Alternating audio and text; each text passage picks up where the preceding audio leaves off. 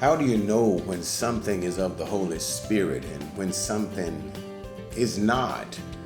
When something may be because of emotionalism, pretense, or just people are just really being misguided. Really, we find the answer when we look at the book of John. And the context, guys, is basically found when Jesus is getting ready to depart from this world. It is the last night that he's having with his disciples after the Passover meal.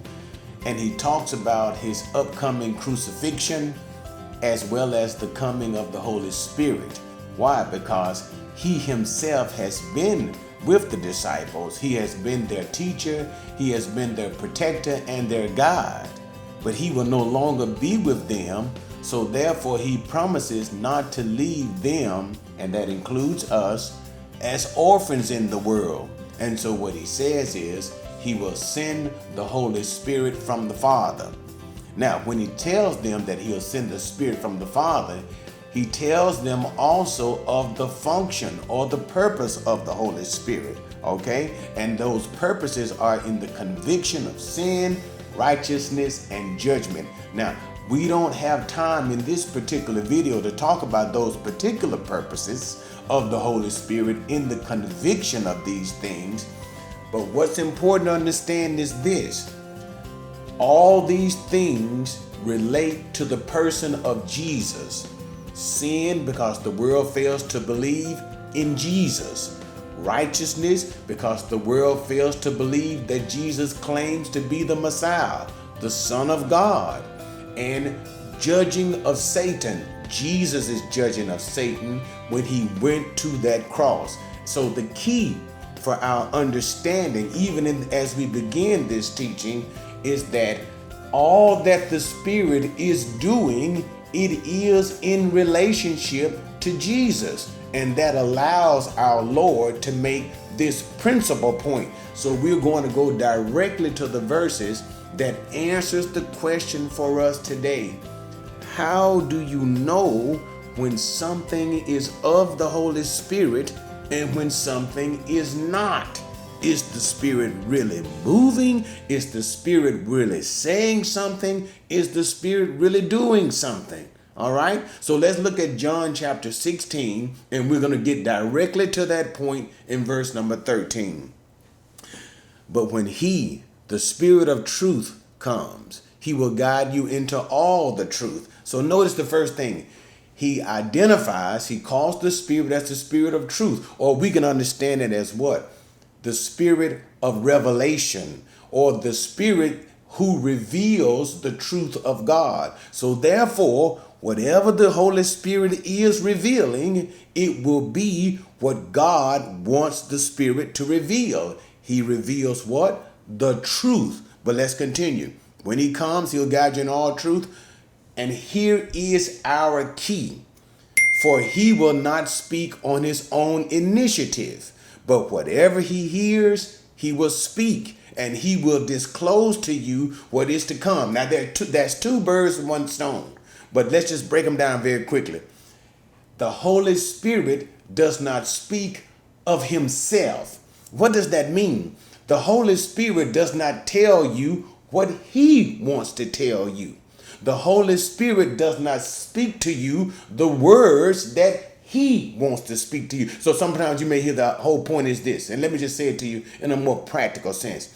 The Holy Spirit is saying this. The Holy Ghost is doing this. Blah, blah, blah, blah, blah. The Holy Spirit does not act on his own. The Holy Spirit does not act apart from something. And right now, Jesus hadn't told us exactly what that apart from is. But that's the whole thing. The Holy Spirit is directly connected. He's receiving instruction. He's receiving his words, whatever action he is taking from something else or concerning something else. Concerning what is that something else? But before but note, in that disclosure, he discloses to what is to come, right? Let's talk about it. Verse number 14, our answer. He will glorify me for he will take of mine and disclose it to you. All things that the Father has are mine. Therefore I said that he takes of mine and will disclose it to you. That's what he does. So, what is the function? How do you know when the Holy Spirit is actually is in operation? Is that of the Holy Spirit? Jesus said, He does not act on his own. He does not act apart from receiving or doing things that glorify me. So, if something is taking place, if someone is saying something, doing something, if it is not bringing direct glory to Jesus, then it is not the Holy Spirit. I don't care what it is. If there is an activity in the church, sometimes things can happen because of emotions.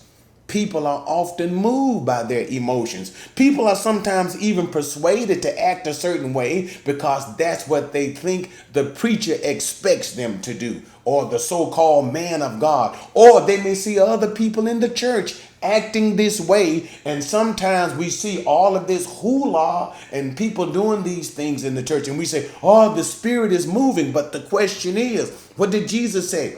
The Spirit never acts on his own. He doesn't do anything on his own initiative. Whatever he does, verse number 14, Jesus says, He will glorify me. So the question is, is that activity, whatever is taking place, is it giving direct glory to Jesus? Because if it's not glorifying the person of Jesus, the work of Jesus, the activity of Jesus, the name of Jesus, if it's talking about your finances, if it's talking about anything else, then it is not the Holy Spirit because He only glorifies Jesus. And in understanding that, we always know whether or not an activity is truly of the Spirit. Did that? Glorify Jesus? Hmm. All right, guys. I think we got our answer. Now, thanks again for joining me.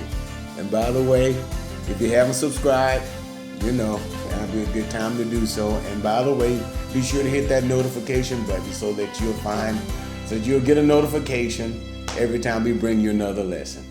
All right, guys. See you next time.